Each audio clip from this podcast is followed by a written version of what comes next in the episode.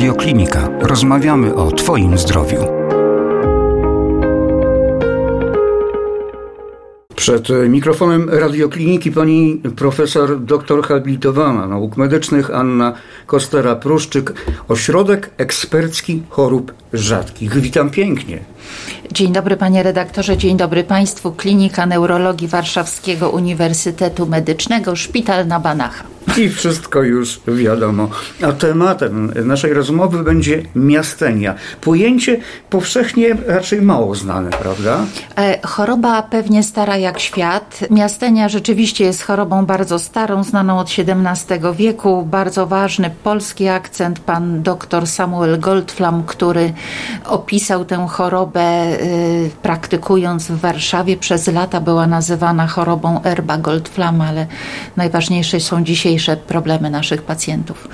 Miastonia jest chorobą autoimmunologiczną. W większości przypadków przy autoimmunologii trudno jest określić przyczyny. Jednak mm, czy są przesłanki tłumaczące jej pochodzenie? Miastenia jest modelową chorobą autoimmunologiczną od y, lat 70. ubiegłego wieku. Wiadomo, że co najmniej 85% chorych ma patogenne przeciwciała przeciwko receptorowi acetylocholiny, który znajduje się w złączu nerwowo-mięśniowym na błonie mięśnia szkieletowego. E, na początku e, tego Duży procent, przepraszam, Bardzo wysoki procent e, i również to, co bardzo ważne, ponieważ przeciwciała występują u tak wielu chorych, a niemal nie występują z innych powodów, to również bardzo czuły i swoisty test diagnostyczny. Stwierdzenie tych przeciwciał osoby, która ma objawy ze strony mięśni szkieletowych, tak jak w miasteni, tak naprawdę w 100% pozwala ustalić rozpoznanie. I o badaniu na pewno też porozmawiamy, natomiast wkroczyliśmy w pewien obszar, który nazwę e, przyczyny. Jaki jest związek miasteni na przykład z grasicą?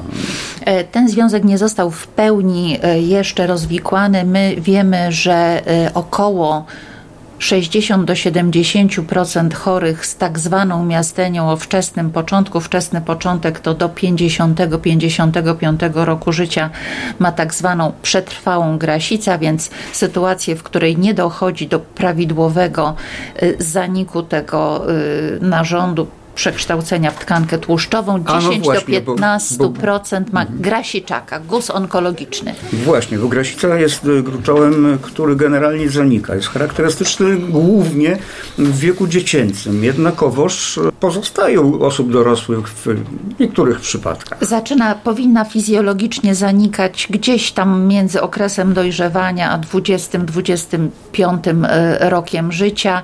Podobno przydaje się nam do niej wielu celów celów fizjologicznie po okresie dziecięcym, natomiast rzeczywiście potwierdzono związek tej tak zwanej przetrwałej grasicy lub grasiczaka y, z miastenią. Dlatego usunięcie grasicy u wielu chorych y, z tą tak zwaną uogólnioną miastenią o wczesnym początku, szczególnie tych, którzy mają przeciwciała przeciwreceptorowi acetylocholiny, sprzyja uzyskaniu poprawy dobrego, odległego wyniku leczenia. I tu już pani profesor dotknęła mm, elementu terapii. Natomiast jeszcze zatrzymałbym się, jeśli pani mm, pozwoli, przy diagnozie. W kwestii diagnostyki na pewno niezwykle istotne jest rozpoznanie. Jak się rozpoznaje w ogóle miastenię? E, miastenia jest chorobą, która może przyjmować wiele różnych e, twarzy. Zazwyczaj zaczyna się od objawów ocznych. Pacjenci odczuwają opadanie powieki lub obu powiek, zwykle asymetryczne, często zmienne. Czasami widzą podwójnie i to podwójne widzenie bywa stałe, a czasami pojawia się tylko wtedy, kiedy są zmęczeni, na przykład pod koniec dnia lub po dłuższym czytaniu jakiegoś tekstu. E, u dużej grupy chorych w ciągu pierwszego roku do dwóch lat od zachorowania dochodzi do tak zwanego uogólnienia objawów, to znaczy dołączają się objawy tak zwane opuszkowe, problemy z mówieniem, gryzieniem, połykaniem. W skrajnych sytuacjach tak bardzo poważne, że pacjent ma problemy nawet z połknięciem własnej śliny. Taki A pacjent. mięśni?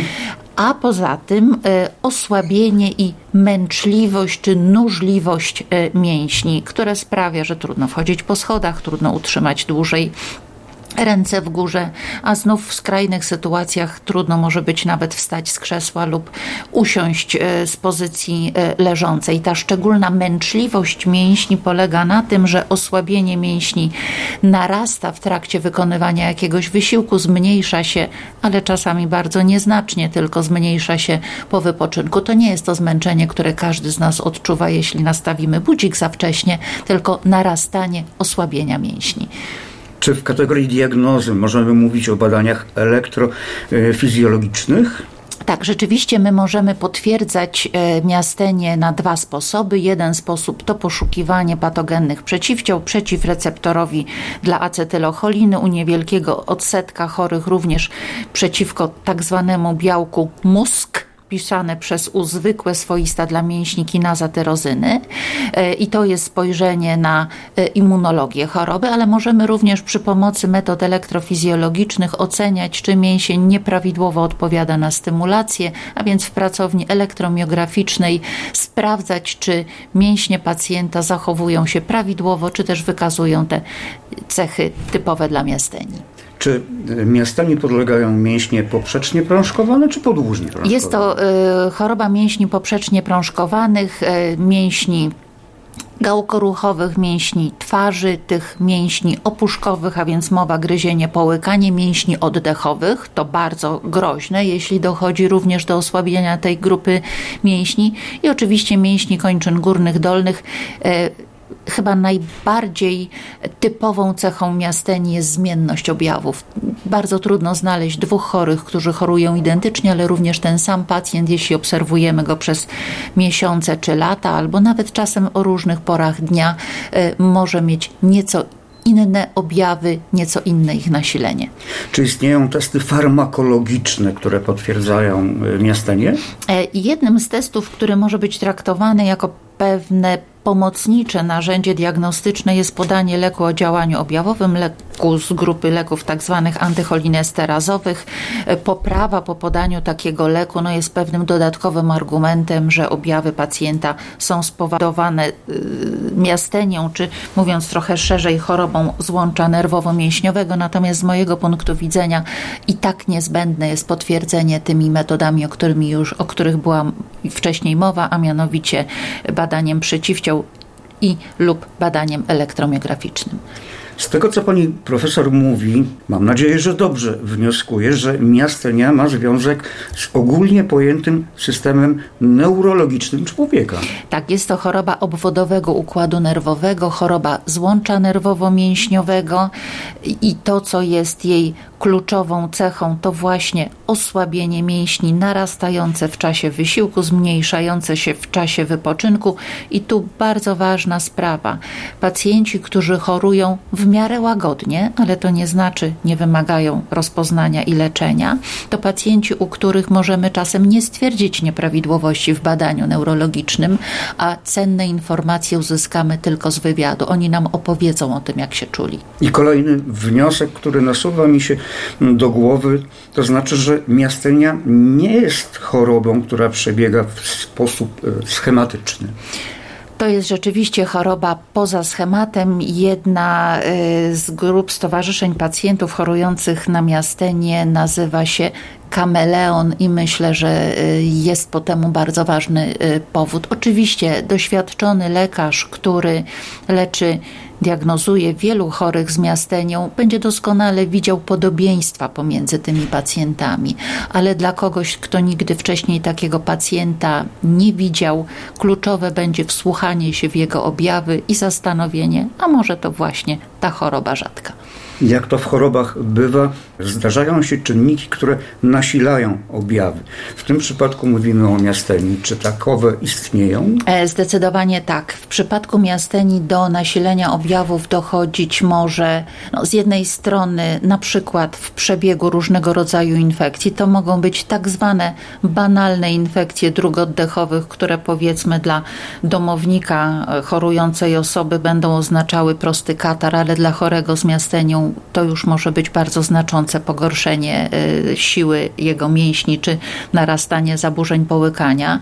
To może być duży stres fizyczny czy emocjonalny. Czasami do pogorszenia dochodzi w związku z zabiegami operacyjnymi, pewnymi szczególnymi sytuacjami życiowymi, ale nierzadko również bez przyczyny, którą umielibyśmy wskazać. A jak się mają choroby współistniejące do miasteni? E, w przypadku miasteni e, częściej niż w populacji ogólnej e, pacjenci chorują na chorobę tarczycy, chorobę Hashimoto czy chorobę Graves-Passedowa, generalnie choroby autoimmunizacyjne, cukrzycę typu pierwszego, otoczeń, e, choroby reumatyczne, no ale pamiętajmy o tym, że nasi pacjenci z jednej strony będą chorowali na choroby cywilizacyjne adekwatne do ich wieku i innych jakby działających oprócz miasteni problemów.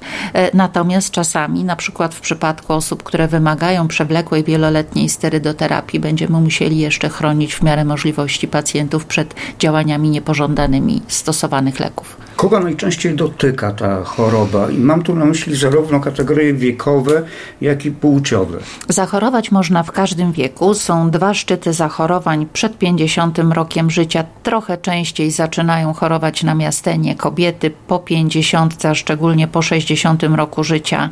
E, częściej zaczynają chorować mężczyźni, natomiast e, no jest to choroba, która może wybrać każdego z nas. Najmłodszy z pacjentów, którego ja mam pod opieką, zaczął chorować na miastenie, mając e, około 6 miesięcy życia, maleńkie dziecko. Najstarsza pacjentka, która trafiła do mnie z już e, no, objawami miasteni, miała ponad 90 lat. Każdy z tych chorych wymaga rozpoznania i adekwatnego leczenia. A wiemy, dlaczego kobiety częściej od mężczyzn? E, generalnie wśród młodych kobiet jest pewna no, większa jakby predyspozycja do chorób z autoagresji. Jest to, jest to wieloczynnikowe w przypadku narastającej ilość, liczby pacjentów z tą tak zwaną miastenią o późnym początku uważa się, że nasz starzejący się e, układ immunologiczny czasami przestaje kontrolować wszystkie swoje błędy, stąd chorób z autoagresji po 60 czy nawet 70 e, będzie na pewno przybywało, nie tylko w neurologii. A czy istnieje grupa społeczna, której ta choroba na pewno nigdy nie dotknie? Niestety nie znam takich badań. Myślę, że trochę to jest panie redaktorze, tak, że przed niektórymi chorobami możemy próbować się chronić. To choroby cywilizacyjne. Warto pamiętać o zdrowym trybie życia, aktywności fizycznej, rozsądnej diecie. W przypadku większości chorób rzadkich nie znaleziono jeszcze sposobu na to, aby ich uniknąć, natomiast chcielibyśmy je jak najlepiej, jak najszybciej rozpoznawać, no i oczywiście skutecznie leczyć. A właśnie, jeśli chodzi o leczenie, to, czy wchodzi tutaj w rachubę farmakoterapia, czy wchodzi tutaj również w rachubę chirurgia? Wiele sposobów różnych e, w zależności od pacjenta. Jeśli objawy są wyłącznie oczne, upewniamy się, czy pacjent nie ma grasiczaka. Jeśli nie ma grasiczaka, pozostajemy przy farmakoterapii. Jeśli jest grasiczak, operacja jest zawsze niezbędna. Jeśli objawy są uogólnione, nie ma grasiczaka, pacjent ma przeciwciała przeciwreceptorowe. Grasiczak to rak grasicy? To nowotwór grasicy. Mhm. Nie każdy grasiczak jest rakiem, ale generalnie jest to nowotwór grasicy. E, w miasteni tej o wczesnym początku seropozytywnej i uogólnionej jest e, zdecydowane miejsce dla usunięcia grasicy. To sprzyja e, odległemu, dobremu wynikowi leczenia. Generalnie zaczynamy też od leków o działaniu objawowym. Jeśli nie wystarczają, sięgamy po leczenie immunosupresyjne, a u niektórych pacjentów w okresie gwałtownego pogorszenia, które może prowadzić nawet do niewydolności oddechowej z koniecznością leczenia y, pod postacią respiratoterapii, czyli tak zwany przełom miasteniczny. Sięgamy również po krótkie terapie immunomodulujące, plazmaferezę, czyli leczenie wymianą osocza, czy leczenie immunoglobulinami ludzkimi podawanymi dożylnie. Przełom miasteniczny jest stanem zagrożenia życia. Myślę, że istotną tutaj informacją jest e, to, że miastenia nie jest chorobą personalną, tylko chorobą na przykład rodzinną. E To jest tak. Jeśli chodzi o miastenię nabytą, mm, sytuacje, w której choruje więcej niż jedna osoba w rodzinie są rzadkie, to około maksymalnie 2% pacjentów, aczkolwiek to, co obserwujemy relatywnie często, to fakt, że w rodzinach naszych pacjentów częściej niż w populacji ogólnej występują różne choroby z autoagresji. Może być tak, że e, pacjent ma miastenie, a jego y, mama siostra, brat e, choruje na inną chorobę z autoagresji, choć niestety czasami tych chorób jest więcej. Bardziej miałem na myśli to, że należy się opiekować w sposób szczególny osobą chorą na Tak, tu pan redaktor ma e, rację, dlatego że bardzo wielu pacjentów, niektórzy tylko w pewnym okresie swojej choroby, zanim uda się im osiągnąć stan dobrej, akceptowalnej, trwałej poprawy, inni niestety przez wiele lat, a czasem przez całe całe życie wymagają wsparcia swoich bliskich, wsparcia rozumianego zarówno jako zrozumienie dla tych e, zmiennych w swoim nasileniu objawów, co nie zawsze jest takie oczywiste, że ktoś rano wstawał, czuł się świetnie, a po obiedzie już wymaga pomocy nawet w prostych czynnościach życiowych e, a czasami no po prostu pacjent wymaga stałej opieki innej osoby dorosłej. Czy istnieją szczepienia na miastenie? Niestety nie, bardzo byśmy chcieli, żeby tak było, natomiast na pewno warto chorych z miastenią chronić przed infekcjami. Rekomendujemy szczepienia, na przykład sezonowe przeciw grypie. E, rekomendujemy również, żeby najbliższe otoczenie chorego no, starało się mówiąc kolokwialnie, nie przynosić mu do domu infekcji, a więc żeby się szczepić, a jak ktoś ma infekcję, no to jednak raczej izolować, chroniąc pacjenta. To jeszcze dwa zdania na temat statystyk. Czy wiemy, ile osób w Polsce choruje na miastanie? Um, tak, y, wiemy, że. Z tych zdiagnozowanych. Oczywiście. Wiemy, że y, objawowa miastenia, więc taka, która wymaga jakiejś formy leczenia, dotyczy prawie 9 tysięcy ludzi w Polsce. Mówimy oczywiście o pełnym przekroju wiekowym, od tej grupy pediatrycznej po osoby 80, a nawet 90 e, plus. I e, wiemy również, e, że chorych w kolejnych latach trochę przybywa. A jednak. Statystyki rosną. Statystyki rosną z dwóch powodów. Jeden powód jest taki, pewnie jesteśmy jednak trochę bardziej skuteczni w ustalaniu rozpoznania, więc lepiej definiujemy tę chorobę u różnych ludzi, ale też jest wyraźny wzrost zachorowań w tym późniejszym okresie życia. 70, 80 nawet rok życia miasteni o późnym początku przybywa w całej Europie, również w Polsce. Czy miastenia jest chorobą dziedziczną? E, nie. Miastenia, o której dziś rozmawiamy z panem redaktorem, nie jest chorobą dziedziczną, ale, ale możliwa jest tak zwana miastenia przejściowa noworodka, a więc e, objawy występujące u e, noworodka, e, jeśli mama chorująca na miastenie przekaże przeciwciała, te przeciw, przez łożysko te przeciwciała są eliminowane, to ryzyko dotyczące około 10% mm, dzieci rodzonych przez mamy, które aktywnie w tym momencie chorują na miastenie.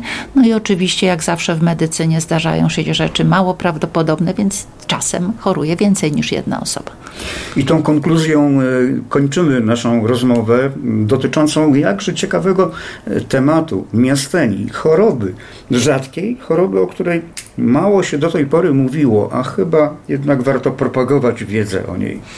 E, ja bardzo dziękuję za możliwość rozmowy. To choroba, o której warto pamiętać, żeby ją rozpoznać. Warto pamiętać, że mamy wiele sposobów, aby ją leczyć, a im lepiej rozumiemy problemy chorych na miastenie, tym lepiej będziemy umieli im pomóc. A o tej jednostce chorobowej rozmawiałem z panią profesor, doktor habilitowaną nauk medycznych Anną Kosterą-Pruszczyk z Ośrodka Eksperckiego Chorób Rzadkich. Ośrodek Ekspercki Chorób Rzadkich, Warszawski Uniwersytet Medyczny, Szpital na Banacha. Pięknie dziękuję pani profesor. Bardzo dziękuję. Radioklinika. Rozmawiamy o Twoim zdrowiu. Przed mikrofonem Radiokliniki także pani poseł Barbara Dziuk, przewodnicząca parlamentarnego zespołu do spraw chorób rzadkich, ale także przewodnicząca Stałej Podkomisji Sejmowej do spraw onkologii. Pani poseł, jakie działania podejmują polscy parlamentarzyści w kierunku zapobiegania chorobom rzadkim, w tym również miastenii? Jest teraz bardzo dobry kierunek, dlatego że wspólnie z profesorami, ale też i z organizacjami pacjenckimi wypracowaliśmy strategię i plan dla chorób rzadkich. Była to rzecz, którą wszyscy oczekiwali po ponad 12 latach. Rzadko spotykanie, aczkolwiek nie rzadko spotykanie. Czyli nie tylko miastenie, a w ogóle choroby rzadkie. W tak? ogóle choroby mhm. rzadkie, ale widzę, że jest wielka potrzeba właśnie systemowego poukładania tych spraw i ja bardzo liczę tutaj na naszych ekspertów, kochanych profesorów, no i organizacje pacjenckie, które tak naprawdę dają nam, parlamentarzystom, argumenty do ręki, żebyśmy mogli stworzyć ośrodki referencyjne przy współpracy z mniejszymi ośrodkami. To jest moje marzenie jako parlamentarzystki obecnej kadencji i myślę, że plan na następną kadencję. No i bardzo słuszna uwaga, jeśli chodzi o współpracę jako taką, tak. ale także o wyrównanie wyrównanie mm, szans na terapię między regionami, między miastami, bo niektóre regiony mają dość duże ośrodki, a niektóre niestety troszkę kulają w tej materii. No właśnie, takie systemowe poukładanie i y, zorganizowanie tych ośrodków odnośnie potrzeb pacjentów, y, bo wiemy, gdzie jest większe skupisko, jest większa zachorowalność. Także no, tu mamy pewien model wypracowany, przecież są, y, jest krajowa sieć kardiologiczna, onkologiczna, to dlaczego nie ma być krajowa sieć neurologiczna? To jest moje marzenie, tak naprawdę do którego mnie zachęcili profesorowie, ale też i pacjenci. To jest po prostu potrzeba chwili i kolejna strategia i działanie, tak zwane jak to na Śląsku się mówi, front robót jest przygotowany.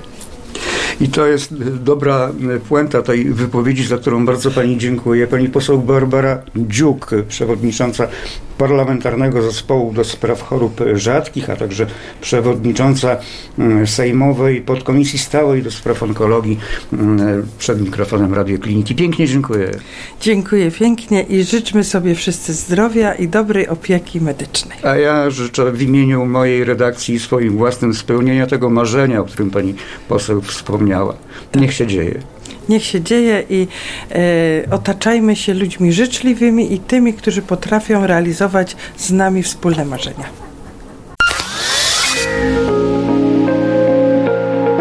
Radioklinika. Rozmawiamy o Twoim zdrowiu.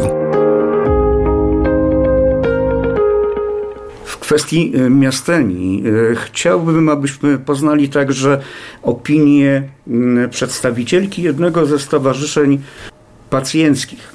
Pani Anna Wolska, Stowarzyszenie Osób Dotkniętych Chorobami Nerwowo-Mięśniowymi Kameleon jest gościem radiokliniki. Witam. Dzień dobry. Jest Pani chora na miastenie? Tak, choruję od kilku lat. Zdiagnozowana jestem od 8 lat, y, natomiast podejrzewam, że choruję dużo dłużej. Y, moje pierwsze objawy związane z chorobą zaczęły się po urodzeniu mojego trzeciego dziecka. 17 lat temu. Byłam słaba, wiecznie zmęczona, ciągle mi coś dolegało i przeszłam bardzo długą drogę, taką odyseję diagnostyczną poprzez lekarzy różnych specjalności do diagnozy miastenia właśnie w czerwcu 2015 e, roku. Ale z tego, co się orientuję, to miała Pani dużo szczęścia w tej swojej chorobie, bardzo nieprzyjemnej zresztą chorobie, bo trafiła Pani na dobrego neurologa, bo niektórzy pacjenci chorujący na miastenie, no niestety są przez lata długie nieprawidłowo diagnozowani. U Pani było chyba zgoła inaczej. E, tak, e, ja trafiłam na oddział neurologiczny. E, tam została mi postawiona diagnoza. Ja znajduję się w tej chwili pod opieką doktora Łukasza Rzepińskiego z Bydgoszczy, który się specjalizuje w chorobach nerwowo-mięśniowych. I powiem, doktor mnie bardzo dobrze prowadzi, więc myślę, że na tą chwilę, na dzień dzisiejszy jestem w całkiem niezłej formie. Natomiast no, jest to tak humorzasta choroba, muszę powiedzieć, że my, my nigdy nie wiemy, co nas czeka, co przyniesie nam kolejny dzień. Y, powiem Panu na moim przykładzie. Ja w sobotę się obudziłam, to był piękny dzień, czułam się bardzo dobrze. Dawno się tak dobrze nie czułam. A wczoraj już ten dzień był taki słaby. Tak mi było ciężko, podsypiałam, zmęczona byłam, poszłam bardzo wcześnie spać. Osłabienie mięśni? Tak, osłabienie Opadanie mięśni. powiek? Tak, opadanie powiek, y, problemy z gryzieniem, z przełykaniem i i to jest, widzi Pan, coś takiego, że my, my nigdy nie wiemy, co przyniesie kolejny dzień. Trudno jest cokolwiek w naszym życiu w związku z tym zaplanować. Bo to choroba, która daje niestandardowe objawy e, albo nie przebiega wedle pewnego schematu. Y, nie, choroba jest bardzo niespecyficzna i powiada się, że nie ma dwóch równych płatków śniegu, tak samo nie ma jakby dwóch takich samych miasteników. Y, ja na samym początku mojej choroby usłyszałam coś takiego, że choroba jest uciążliwa poprzez właśnie tą męczliwość, nożliwość mięśni, ale że nie boli. No, ale bardzo szybko musiałam się przekonać, że jest to nieprawda, bo y, miastenia boli. Y, my tak mówimy między sobą, że boli czasami cały człowiek, tak? Polega to na tym, że na przykład mięśnie nas nie trzymają, więc boli kręgosłup, bolą stawy, walczymy z przewlekłym zmęczeniem, z naszymi słabościami, walczymy z przewlekłym bólem. To są takie sytuacje, proszę sobie wyobrazić, że człowiek rano wstaje, idzie pod prysznic i musi się położyć, żeby mieć siłę zjeść śniadanie. To jest coś, co dla zdrowego człowieka jest w ogóle niewyobrażalne, bo człowiek zdrowy nie zdaje sobie sprawy z tego, ile ma mięśni, i jak ważną i istotną rolę odgrywają one w naszym organizmie. I że wiele z tych mięśni może mieć dysfunkcję. Tak, dokładnie tak. Pani Anno, jeszcze chciałbym nawiązać do stowarzyszenia mm, Kameleon. Czym zajmuje się Wasze stowarzyszenie? Nasze stowarzyszenie zajmuje się przede wszystkim szerzeniem wiedzy na temat miastani. W zarządzie ze mną są dwie wspaniałe dziewczyny, Ania Rybowska i Basia Manikowska. Y, staramy się szerzyć tą wiedzę wśród medyków, y, wśród społeczeństwa. Jesteśmy na początku naszej działalności, bo zarejestrowani zostaliśmy w KRS-ie 14 lutego tego roku, taka fajna data. 2023 dodajmy. Tak, tak. Y, taka fajna data, walentynki, tak, no tak pomyślałyśmy, że to dobrze wróży nam na przyszłość. Ania udzieliła wywiadów radiowych, ona działa bardziej na terenie Gdańska, województwa województwa pomorskiego. Ja z racji tego, że pochodzę z Bydgoszczy, to tam. Ja ze swojej strony byłam w stacji, Wojewódzkiej Stacji Pogotowia Ratunkowego. Tam było fajne spotkanie z, z dyrektorem, z całą dyrekcją w zasadzie, y, gdzie udało nam się poprosić o dostarczenie naszych ulotek kameleona, w których jest opisana choroba, jej objawy, również leki, przy których należy zachować szczególną ostrożność i to w formie elektronicznej dostały wszystkie zespoły ratownictwa medycznego. Jest ich w naszym województwie 93 lub 4, bo teraz y, dokładnie nie pamiętam. Również jest taka możliwość, y, mówiono, że jak będą szkolenia, to być może z punktu widzenia pacjenta będzie można tam coś powiedzieć. Nasz doktor Rzepiński też mówił, że gdyby była taka możliwość, to chętnie coś jako lekarz neurolog opowie na ten temat. Z punktu widzenia pacjenta padło takie określenie z Pani ust. Czy to znaczy, że pacjenci chorujący na miastenie mogą się do Was zgłaszać i powiększać to grono mm, Stowarzyszenia Kameleon? Tak, serdecznie zapraszamy. Wszystkie osoby, które są chore na miastenie, również ich rodziny, zapraszamy do naszego stowarzyszenia. E, naszym celem jest też niesienie pomocy. Nie ukrywam, że będziemy się starali o pozyskanie środków finansowych, ponieważ my w tej chwili utrzymujemy się ze skromnych składek członkowskich. E, chciałybyśmy organizować e, takie grupy wsparcia dla pacjentów, spotkania też dla rodzin, tak? bo mm, tak jak ja już wspominałam na konferencji dzisiaj, to choruje cała rodzina. To nie jest tak, że jest y, tylko pacjent. Dlatego, że widzi Pan, mm, jeżeli choruje y, osoba w rodzinie, tak, matka, żona, są jakieś plany, powiedzmy weekendowe, nie wiem, gdzieś wychodzimy i nagle wszyscy się cieszą, gdzieś wychodzimy, potem ta jedna osoba jest chora i nagle cały plan się wali dla wszystkich, wszyscy są zawiedzeni. Myślę, że w szczególnie trudnej sytuacji są matki mniejszych dzieci, ponieważ nie mają siły się bawić, biegać z tymi dziećmi, y, pójść na rower. Ja sama to przeżyłam. Moje najmłodsze dziecko kończy 17 lat w tym roku. Natomiast y, on, jak się urodził, to ja już zaczęłam na to chorować, więc ja nie miałam tyle czasu, tyle możliwości fizycznych, żeby z nim spędzić tyle aktywnego czasu, co ze starszymi dziećmi. Tak, to trudne wyzwania. A wracając do tego kontaktu i zasilania waszego stowarzyszenia, personalnego zasilania waszego stowarzyszenia, macie jakieś profile na mediach społecznościowych? Tak, jesteśmy na Facebooku, jesteśmy na Instagramie i na LinkedIn. Na Facebooku mamy swoją grupę Kameleon, sporo osób do nas dołącza. Tam właśnie szerzymy też informacje na temat miastania, ale również piszemy też o innych chorobach nerwowo-mięśniowych. Natomiast naszym celem głównym na dzień dzisiejszy jest miastania. O czym rozmawiałem z panią Anną Wolską ze Stowarzyszenia Osób Dotkniętych Chorobami Nerwowo-Mięśniowymi Kameleon, ze szczególnym uwzględnieniem oczywiście w tej kategorii miastani. Bardzo dziękuję. Dziękuję serdecznie.